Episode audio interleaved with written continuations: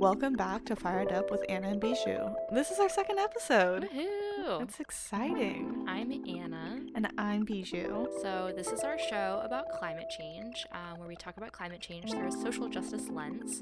Each episode, we're going to be taking a deep dive into a specific topic regarding climate change and uh, dissect it from scientific and political lens.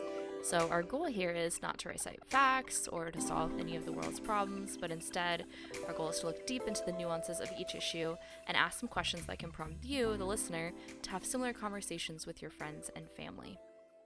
The theme of this episode is birth. It's supposed to be vague and a little confusing, but we'll be discussing and deconstructing how birth relates to climate change.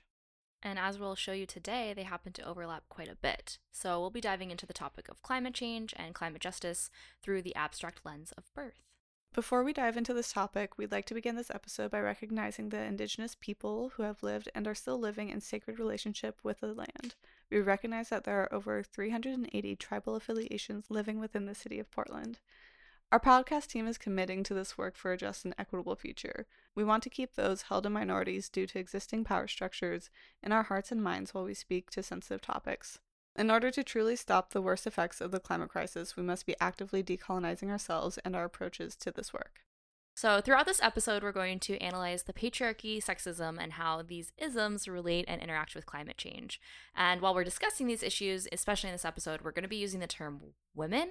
Uh, but we did want to acknowledge that the gender binary is a social construct and that more than two genders exist. And we want to recognize that as we're talking about uh, women's relationship with the earth and how it's viewed through our societies. So, before we dive into it, Bijou, how are you doing this week?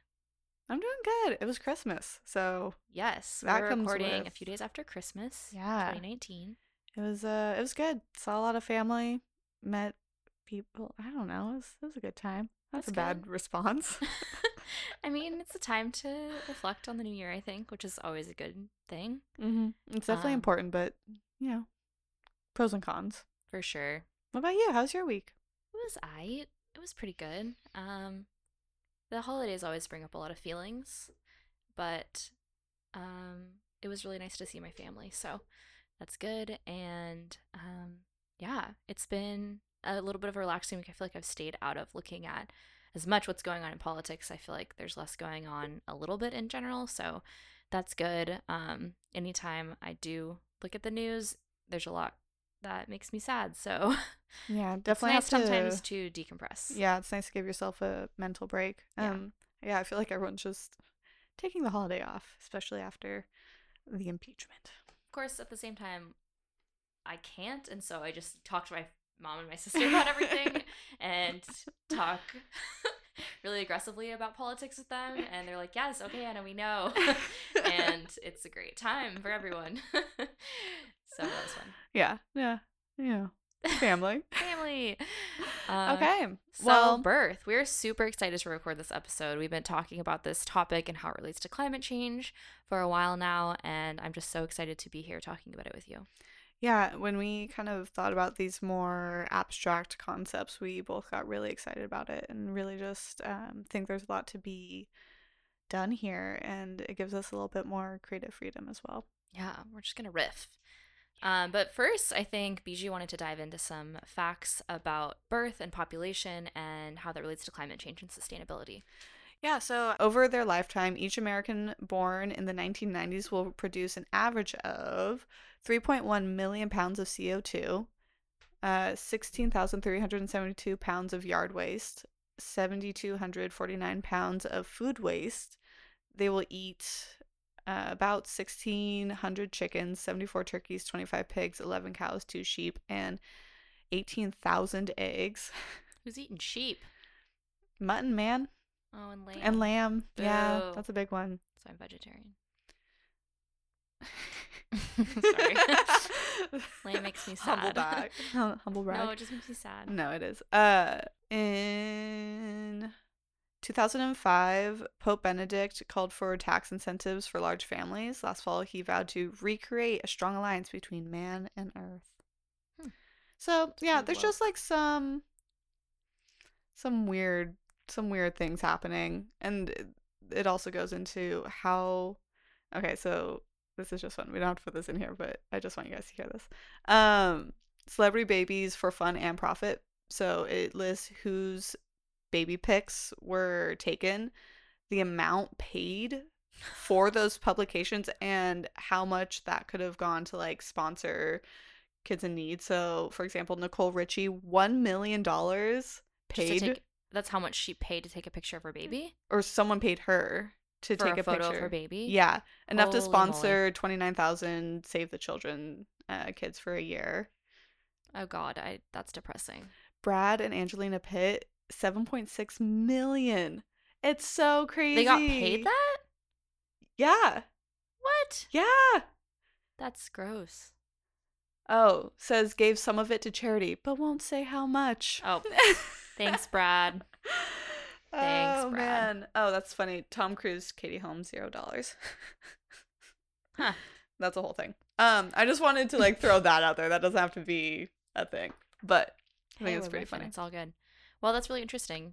Those are some good facts. I feel like it really puts into perspective um, when we're talking about uh, the sustainability of having a child, you know, what the Yeah. impact of our lives are, but then also if we choose to have a child, what that impact is on Yeah. the earth. Yeah, I think it's super important to recognize that having children affects the entire world and there's this kind of animal instinct to just have children because that's what our brains tell us to do, but they have real consequences as do most of our animal instincts just generally. I think uh, that's what we want to go dive into. Yeah. So the podcast team did the Global Footprint Network's How Many Earths challenge quiz thing. Yeah. Um, and what this is kind of asking is it goes through a series of questions based on what kind of food you eat, where you live, do you have electricity, how much do you drive, how do you get places, um, etc. And basically calculates how many Earths it would take to sustain the world if everyone lived like you. Mhm. And of course, as Americans, we um are the most have the, the highest global footprint in general and on average. And so it's pretty always, you know, shocking to learn about this. Um, Even as people who try and live sustainably and conscientiously, just how much we still are unsustainable ultimately. oh yeah, there's a question in there that says, "Do you have access to electricity?"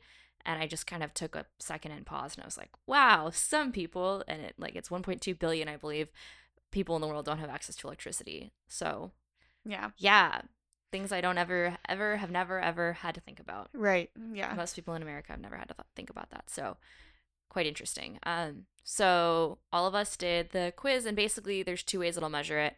Uh, it'll tell you how many Earths, you know, in quotation, the world would need to to live, and then also, um, what's the date thing? It's so then it provides your overshoot day. So you use all of your yearly resources by that day. So If say like you. Or wait, what do you mean? I think so. I think Yeah. it's if everyone lived like you. So, like, my personal overshoot day is May 9th. So, if I was given, or yeah, if I was given resources for that entire year, I would use them all up by May 9th. Kind of Okay, I'm actually gonna look this up really quick Okay. Because the global overshoot day is July 27th. Mm-hmm. So what does that mean? The global one. I think that we use all of our yearly resources by July 27th. Okay. Yeah. Yeah. Earth Overshoot Day was July 29th. On that day, humanity exhausted the biological resources our planet can renew this whole year. My my overshoot day was April 27th, which is my mom's birthday. Oh. Yay, Mom. Shout out. Thanks for having me. As we Um, talk about birth.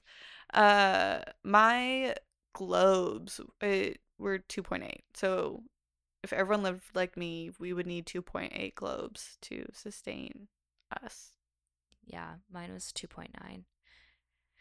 So do you remember what yours was? I don't know. Okay. Sorry.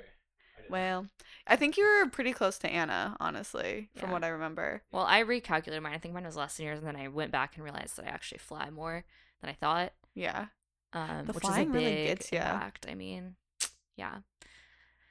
Yeah. So yeah, so um this kind of leads us into the next thing we wanted to talk about when we're talking about birth and climate change, which is overpopulation. And when Bijou and I were discussing this originally, we realized we had differing opinions on is overpopulation really an issue or is resource allocation or misallocation actually the real issue? And so we wanted to kind of dive into that a little further and talk about our own opinions on overpopulation. So, I mean, I watched a couple of YouTube videos because that's how I do most of my research.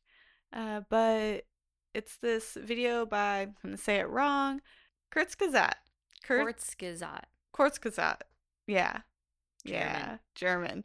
Um, but they did a really great job at breaking down population growth and um, kind of the concept of overpopulation, and that what we're seeing now with this like huge growth in population is just other countries who are becoming first world countries going through the same process that we went through just well we being americans went through um, centuries ago and i think it's a really fascinating concept of um, kind of villainizing third world countries and saying like you're the problem. Why do you keep having children? even though we went through the same process just hundreds of years ago but just because we had those countries colonized and we left them in you know pretty shitty condition um, they are just catching up but we're villainizing the effects of that some so they the video broke down population growth into four different steps. Ultimately the first step is high birth rates but few survive and that's why you have so many kids. It's because you know there aren't there's some that aren't going to make it. Um, and then that transition to the second step is usually when the industrial revolution happens and then you have this explosive growth because you have uh, better food better hygiene uh, medication meaning less people die early on. So people are still having a lot of kids, but they haven't realized that like they're all going to make it. And then the third stage is a slowdown because people realize like, oh, I don't need to kind of compensate. Um, and then the fourth stage is balance of deaths and births, which is what, you know, most of what we consider first world countries are in.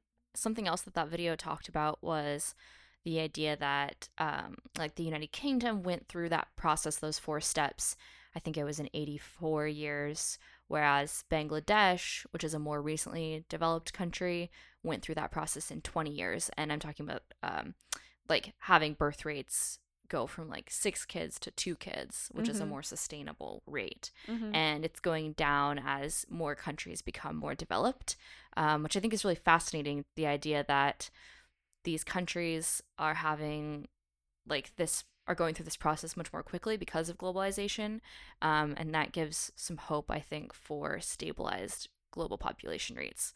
Because i think when pe- people talk about overpopulation they think of it as like a exponential growth and there's no way it will be. Um, my personal worry is what are the, going to be you know what are the consequences we're already facing because of high population rates? What will we continue to face?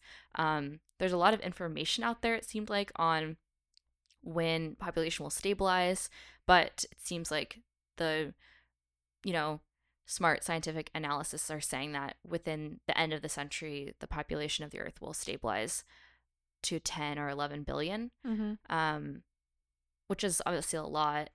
I also am very skeptical about the way the world will look in a century, Right. Yeah. uh, or in 80 years, um, because of climate change. Will we, you know, will we hit a tipping point before that in other ways?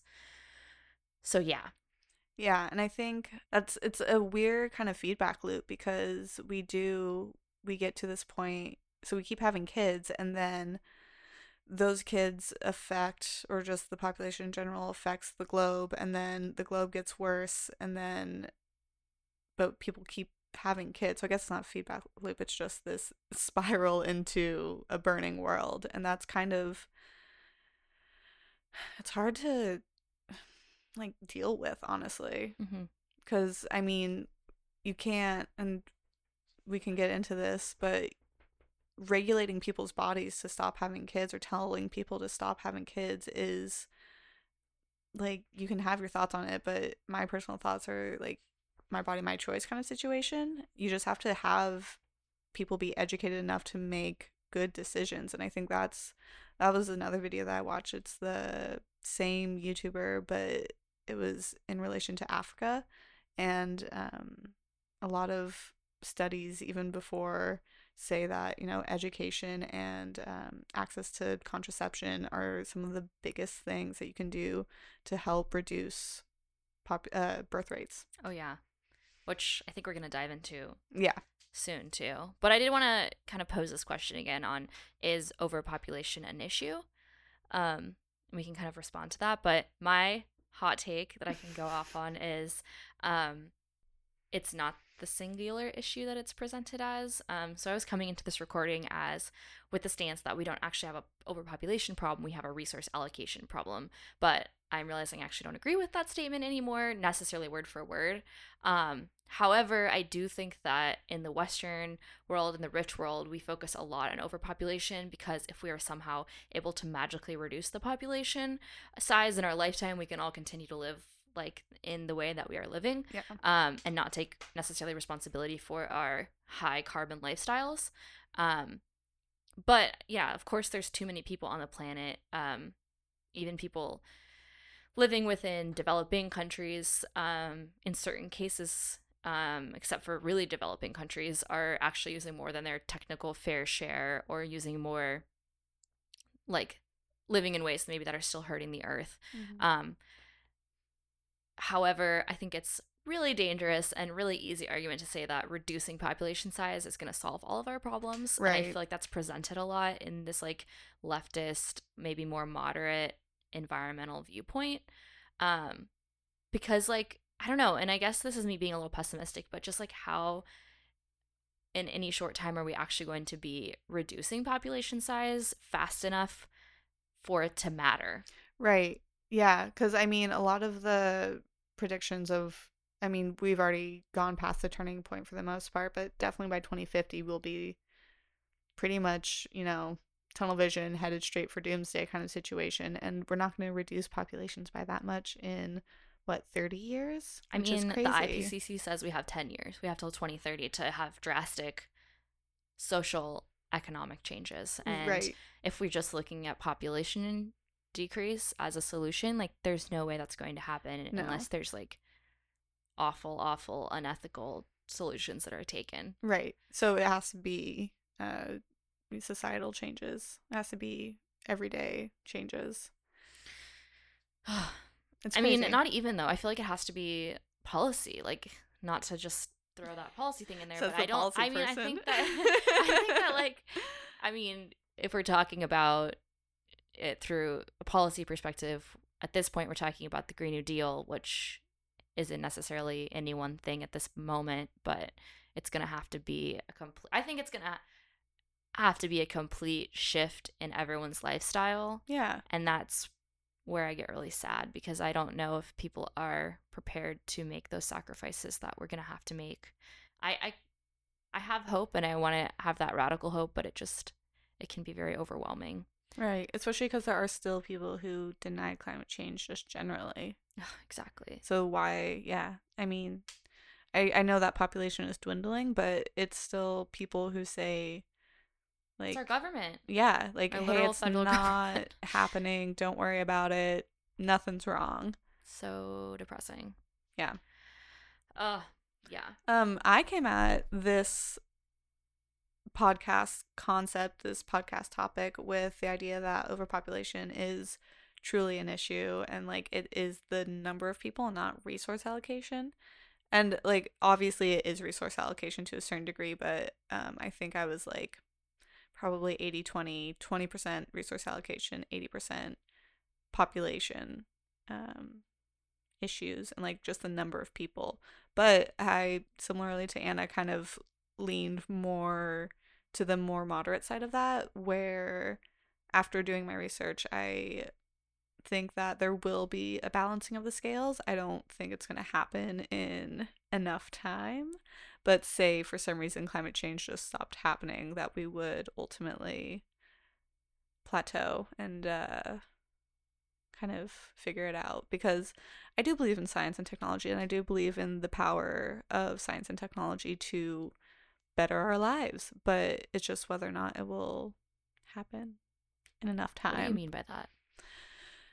I mean that Just I'm talking about the science and technology aspect. specifically, I think that with better science and technology, you can have better renewable resources. You can have um so I was at the gas station in North Bend Bay, like pretty much the middle of nowhere, Oregon coast, and they were selling biodiesel, which is algae biofuels. For your car? Yeah, at What? the Did you do Safeway. it? Is it cheap? Uh, I I didn't check the price. My it was my mom's car, so Yeah. I didn't really have a say in that one. Um, but I was I had to make sure that it was like what I thought it was. I'm like that is too progressive for where so we're at right now. So I think I think it can happen. I think you can have um, ethical fuel sources. I think you can have a change in thinking um, over an entire society. I just don't think it's gonna happen quick enough. How do you feel about nuclear? We're really gonna go off on a tangent now. Ooh, okay. I, you know, I'm torn. I'm torn on I'm so torn. nuclear. I think it's from a completely like scientific black and white standpoint. I think it's a great idea if I take all of like my humanity out of it. I think it's great and we should do it for sure for everything. Um understanding the consequences of what has happened in the past and uh, understanding that people don't want that uh, to be a part of their community i also recognize and is completely valid and can be a very scary concept. I know there's a nuclear reactor at my college and it's run by like the students for some of it and there are definitely people who are like i don't feel comfortable with that and they don't live near it because it really it's not mm. scary because i mean there's so many horror stories around it Yeah. Well, and I feel like my fear around nuclear too is that those horror stories, again, it's just an environmental justice issue too, where yeah marginalized communities are the ones that are forced to live around and yeah work in these areas. yeah and where you bury the remnants of whatever where it takes a million years to decay they'll be living on top of that land which will pollute the water sources and Yeah. Yeah. It seems to me like it could be a good transition to renewables like in the meantime and I want to I think it should be explored more but with a justice mindset which I just don't trust in our government at this moment to yeah potentially do that but um I think it does get a bad rap because of well publicized disasters. Yeah. Because we see fossil fuel disasters happen plenty and they're not negatively publicized in that way. Like oil, coal trains exploding or oil you know spilling into the ocean. Or even fracking in the areas. I remember Oh I watched a yeah. movie uh, about oil fracking and the oil would get into the water and you could literally just light the water on fire. Like it's oh just it's so bad it's so bad. How are you supposed to drink that? How are you supposed to survive? It's water. and then i feel like the argument against it is like well you know it's a means to an end like we need energy and it's like it's very interesting how that isn't necessarily brought up in mainstream talking about nuclear Yeah. but I I, totally would love agree. to dive deeper into nuclear at another point i just want to know more about it like do some Yeah, more research I definitely it, need to do my research really bit more. interesting um so let's redirect and talk about how when we're talking about overpopulation that naturally leads us into the discussion of population control um so i did some research on this um obviously the the biggest um you know example that's most widely known of government population control was in china Mhm. um, so I don't know if y'all knew this, but uh, the one child policy went into effect in 1980 and it didn't actually end in, officially until 2016. So that's very recent. That's a long time. Um, some quick facts on the effects of China's one child policy the fertility rate decreased after 1980, as well as the birth rate. Um, the death the, the difference between the birth rate and the death rate also declined. Um, the Chinese government estimated that some 400 million births were prevented, but this is very disputed findings. Um, the a wide issue that was discussed during and after this policy went into effect was the fact that um, just because of Chinese culture and history, uh, sons were generally preferred over daughters. So yeah. the sex ratio um, became very skewed towards males, which is impacting society today. Well, what's crazy, and this is just a little tangent, is that technically it should have been 50 50 skewed, or like it shouldn't have been skewed at all. It should have just been 50 50. But the fact that it's skewed towards males shows you that there was picking and choosing. Oh, for sure. I Yeah. mean, That whole. illegal abortions happening. yeah. But there was also forced abortions. Mm, Uh, so I Mm. didn't know about this, but um, yeah, there's forced sterilization and forced abortions. Um, oftentimes too in families that had more than one child, the second child or third or fourth were often undocumented. So this is still impacting people today. Like they don't, as they got older, they don't have, uh, you know, document. access to documentation for like if they want to go get to go work or get educated. And what I think is interesting too, a big effect on this was um, even though it's not in effect anymore, currently in China, um, the country has a population that has um, like aging population rates. Mhm. Um, I think that's really interesting, just its impact on society and something that needs to be considered. I think it's one of the less intense uh, issues that comes up with government population control. But So, wait, can you describe that a little bit deeper for me? yeah, so um, you know, as the birth rates declined, that means that there were more and this is happening right now in Japan too, just naturally without a policy, but there's a bigger population at the top Oh, than there okay, is yeah. of like children. And so this like the workforce is shrinking. yeah. People aren't able to retire as easily. Um, less, you know, there's less care for the elderly. Mhm. and um it's just changing society in that way Mm-hmm. Okay, that yeah, that's what I thought you meant. I just wanted to make sure, but yeah, just that there's a larger, older population. yeah, Yeah. so so also i dove a little deeper into population control and of course the us's impact on population control in other countries um, Ooh. because you know that we don't stay out of all of this um, i mean there's a there's there's so much if we really wanted to get into population control but i did want to touch on um, I- one thing is that there's a really dark history um, in the United States um, around the end of World War II, um, when the population control movement began to build real influence. Is it became a a way for white feminists to push for their movement alongside eugenics and Whoa. um and I hope I can explain this right, but um I don't know if you've heard of Margaret Sanger. So she is a famous US feminist and she's also a big pioneer of the birth control movement. Okay. Um she rose into prominence um, after World War One. She was really kind of at a revolutionary time. She was advocating for a woman's right to safe abortion. Mhm. The U.S. government was like she just didn't like her. She was really she was persecuted for her beliefs, um, and potentially because of this, um, to further her movement, she started her like work gravitated to becoming a campaign to campaign against the rights of working class women to have children because she said they couldn't she these people that are poor can't take care of their children. And so she was like became like this she was like working alongside like people that were for eugenics because that's also forced yeah, sterilization or birth control. Right. and so her movement just like became aligned with that. She just i mean she's got all these statements saying things like you know these people don't have you know the resources or they're not educated enough. They shouldn't they don't have a right to have children. And That's such an interesting turn because we think of, you know, I mean, you and I think of feminism as like very liberating and very inclusive and just every every woman should be equal, like it doesn't matter, but that takes such a turn into uh, evil ultimately. Oh, yeah. And that like reminds me of like World War II stuff and like wow, that's ooh, that's Yeah. terrifying. I'm going to read a quote from her. Okay. I believe that now, immediately, there should be a national sterilization for certain dysgenic types of our population who are being encouraged to breed and would die out were the government not feeding them.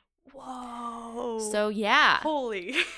So, and this is God. right, like, what is this? The 20s, the 30s. This is between World War One and World War Two when this kind of movement was being pushed. Um, this is a time when there was huge wealth inequality in the United States. And not just the United States, it was happening with like the capitalist West and the global South. Mhm. Um, there's just a lot of also colonial revolution going on.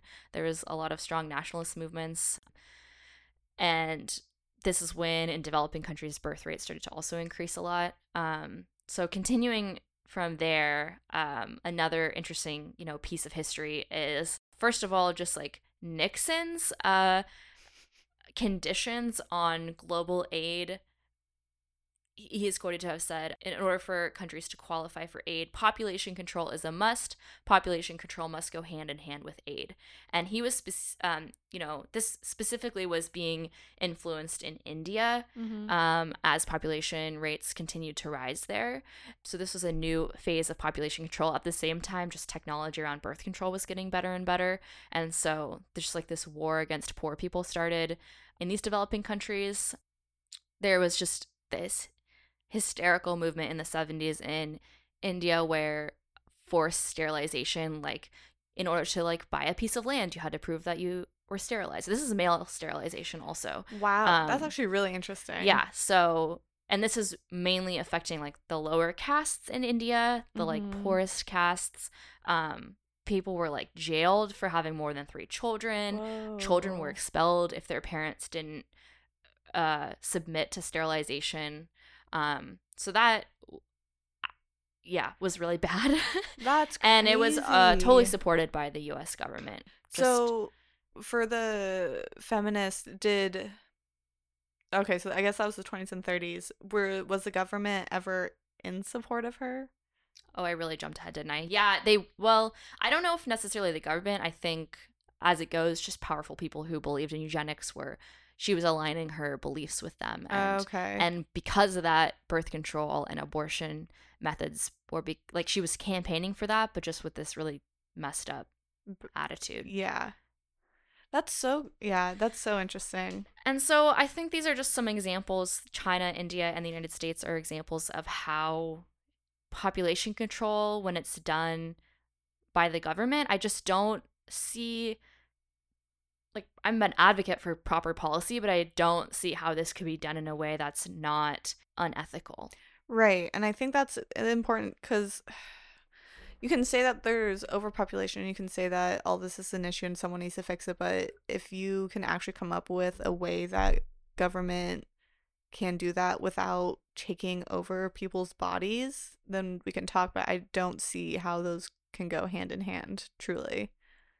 There's Agreed. just like, yeah, there's no way. And it's hard because I think also looking at this research, there's a lot of philosophical arguments um, that talk about do we have a right to have more children?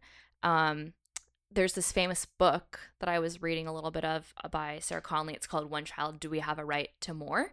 And she argues that at present, and I think she's, well, I, I ho- would hope that she's talking about only the United States, but I, I think she might just be talking about the world. But she argues that we don't have a right to more than one child, and she is proponent of government um, regulation of this and policy that's in place to stop population growth. Mm-hmm. Um, I just, I guess, like from a surface level, I can see where that's coming from. I personally don't want to have kids from an environmental standpoint because of all this. Mm-hmm. I mean, I'm 23, so I'm not necessarily deciding anything yet, but that's really where I am. Anyways, um, Personally. get really into that. Um, yeah, it just seems like I don't know. I mean, it just seems like there's not a way this wouldn't be weaponized to where poor people would be impacted the most. Right. I mean, yeah, because then you get into, and then it becomes a huge um, environmental justice issue. Because if we're doing it in support or to like mitigate climate change or mitigate resources, uh, resource consumption, then there's no way, like you just said, that that's going to affect the top 1%. It's going to affect poor people. And yeah, I just I'm trying to think of a world or situation in which it would affect people equally and there's no way with the people in power, especially right now with the people in power, how that would happen.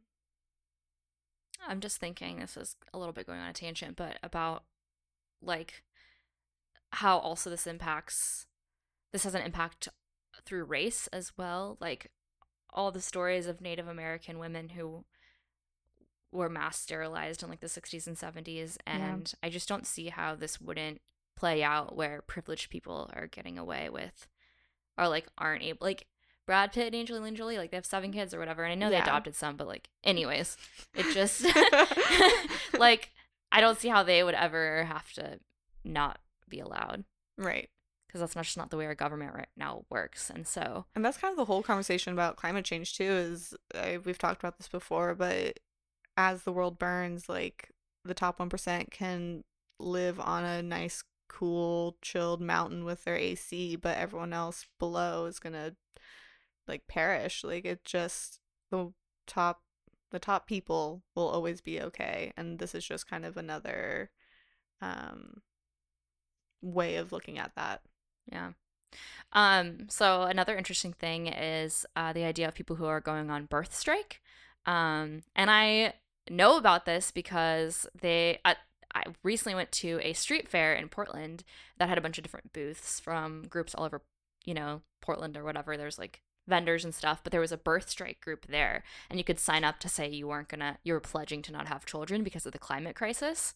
Um, I Did just think that's so interesting because I think this birth strike movement is probably like it's people that are able to choose. It's like that choice right. and it kind of sounds wild and you know like unheard of in some ways like i don't know i, did, I hadn't heard of that concept to- yeah and it's yeah. specifically saying you like you're committing to it pledging to the fact that you won't because you know that having a child is one of the most unsustainable things you can do for the world for Yeah. the planet i want to dive into a little bit of why this topic of overpopulation and population control is so hard to talk about in the environmental movement um, Right.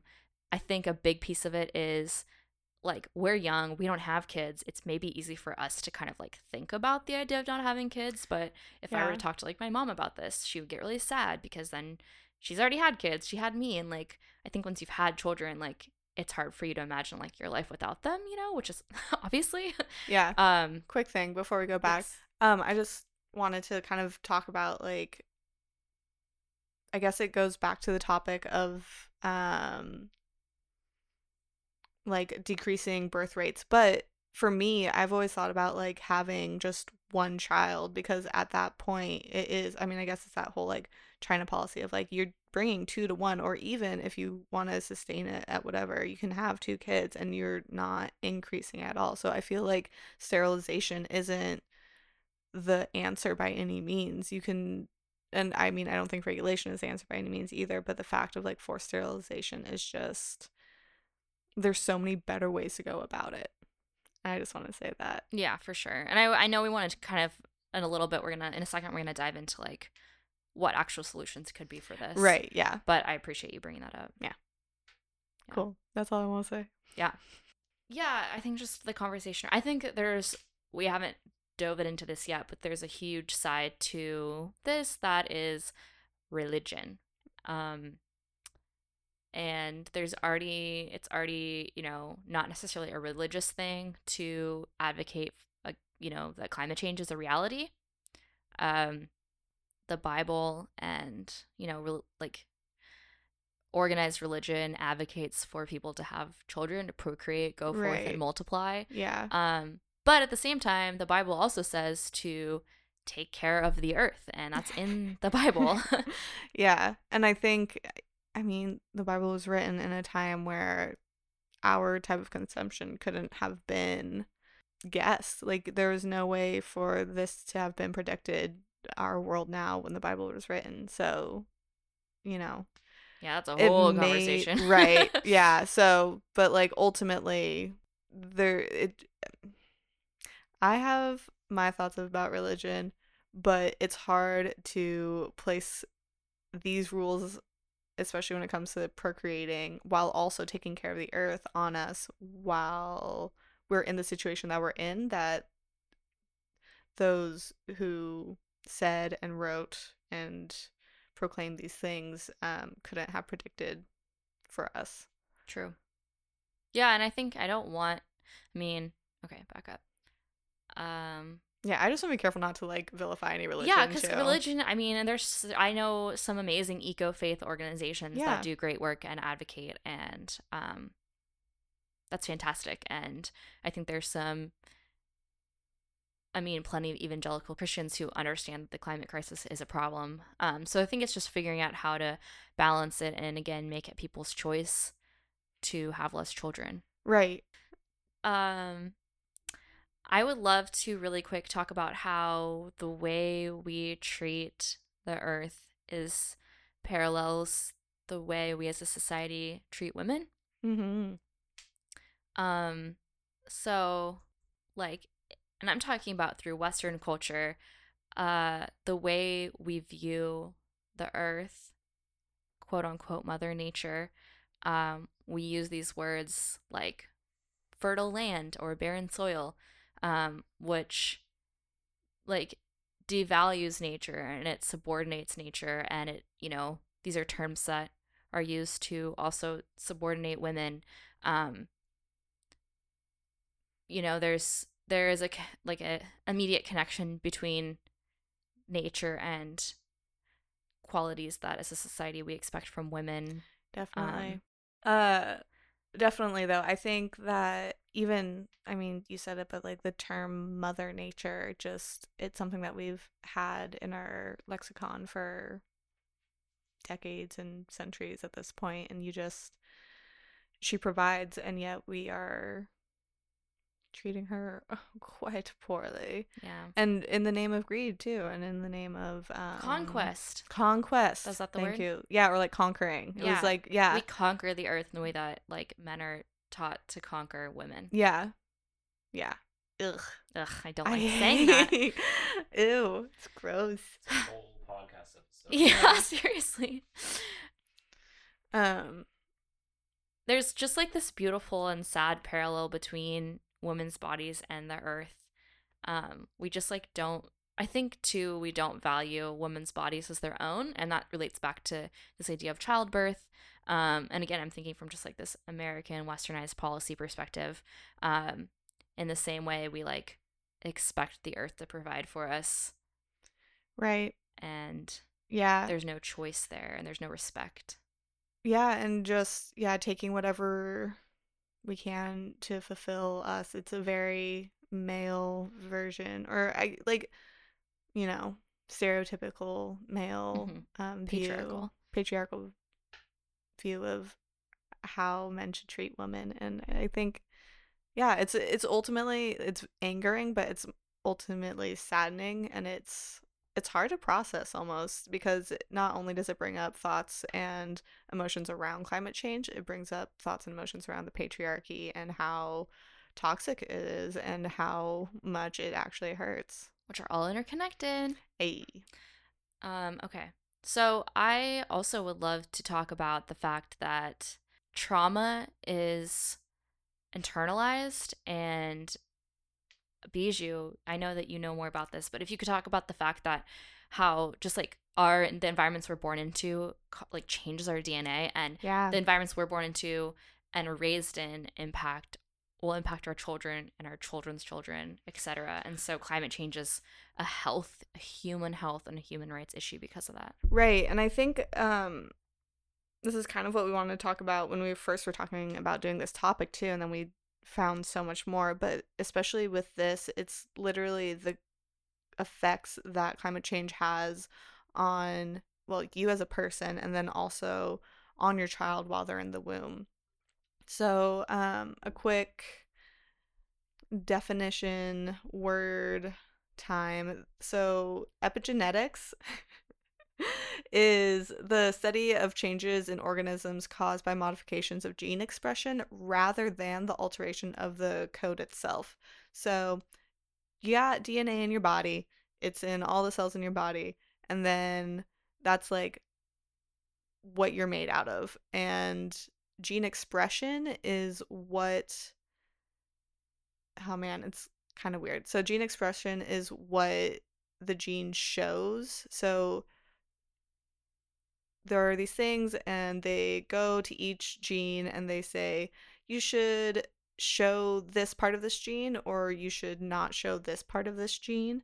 And so it makes sure that the cells that are um, for your toenail are for your toenail and they don't end up on your eyebrow kind of thing. So that's just a little background.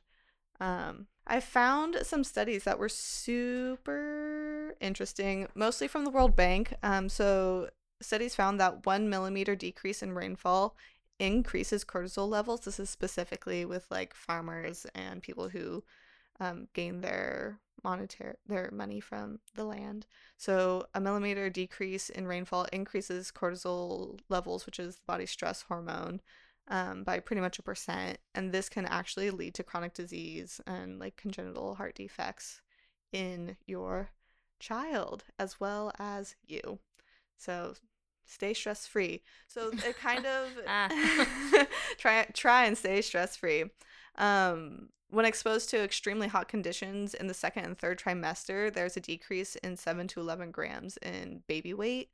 Um, Northeast Brazil showed that uh, Northeast Brazil showed evidence that a 31% decrease in rainfall reduces birth weight by 1.9 grams and likely uh, and likelihood of full pregnancy by pretty much another percent.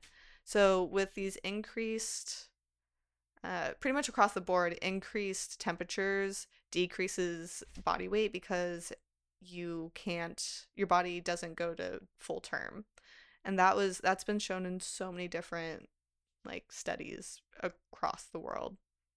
So it really does affect and decreased. Man, I'm just going off Do it. um Do it. decreased body weight like it leads to so many other problems too it leads to a lot of heart failure not ha- heart failure but heart disease and just ends up you end up being malnourished generally and it's just such a dangerous place to be that's why you're supposed to go to full term um and then so with epigenetics a huge part of that is um stress and mostly stress. So stress affects your gene expression. So as you get stressed, so your epigenetics change over time and they can change with like big life events. Uh, pregnancy is one of them. Um, so when you get stressed, that alters your epigenetics, and then that uh, those don't get completely washed away in your child's DNA. They can like stay latched on, so your child inherits those stress gene expressions, which can cause, yeah, bad growth generally. Okay. Um, All right. I just wanted to. I think the last thing we wanted to talk about was um, solutions to population, and we don't have the solutions, but uh, we did want to talk about this fantastic organization called Project Drawdown, who they rank solutions to climate change, and the number six solution out of hundreds is education of women and girls Yeah.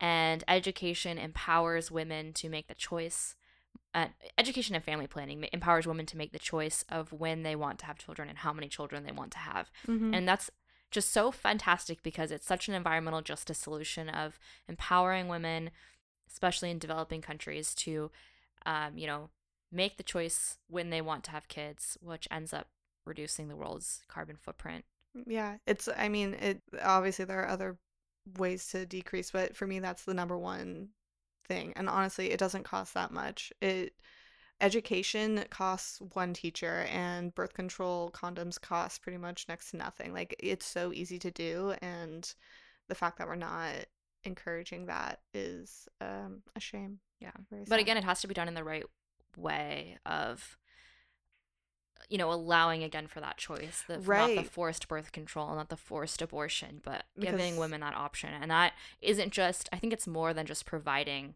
the tools it's also providing the education and not just to women but also to men Mhm. and anyone um especially those in power right that we need you know this is the i think project drawdown estimates that um, project drawdown estimates that the solution would reduce 51.48 gigatons of co2 in the atmosphere Ooh. it would cost you know they have they have costs it's in the billions of dollars but the payoffs are just astronomical Mhm. and incalculable about how impactful that can be on the world Right. And I mean, when you teach, you teach their children as well. Like that knowledge doesn't just stop with that one person, it gets radiated out. And that's super important. And that's what makes the biggest change. That's fantastic.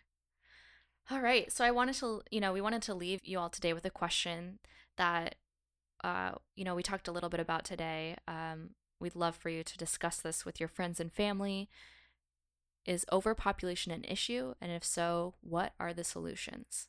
Right, because this is what our topic was kind of built off of. We have differing opinions on overpopulation, and so we wanted to break that down, and we would love for you all to break that down as well. And we would love to hear your opinions on this. Yeah. So reach out to us. Never mind. take that out. Take that out. we don't have fans Email yet. Specifically. No. Um we should make an email. we should. Okay. Um Well, thank you for listening. We are so excited about this project. We're so excited to continue this work of, of looking at climate change, looking at solutions, and posing big questions. And we're excited for our next episode as well. Thanks for podcasting with me, Anna. Thanks for podcasting with me, Bijou. Thanks, Sergio. Thanks, Sergio.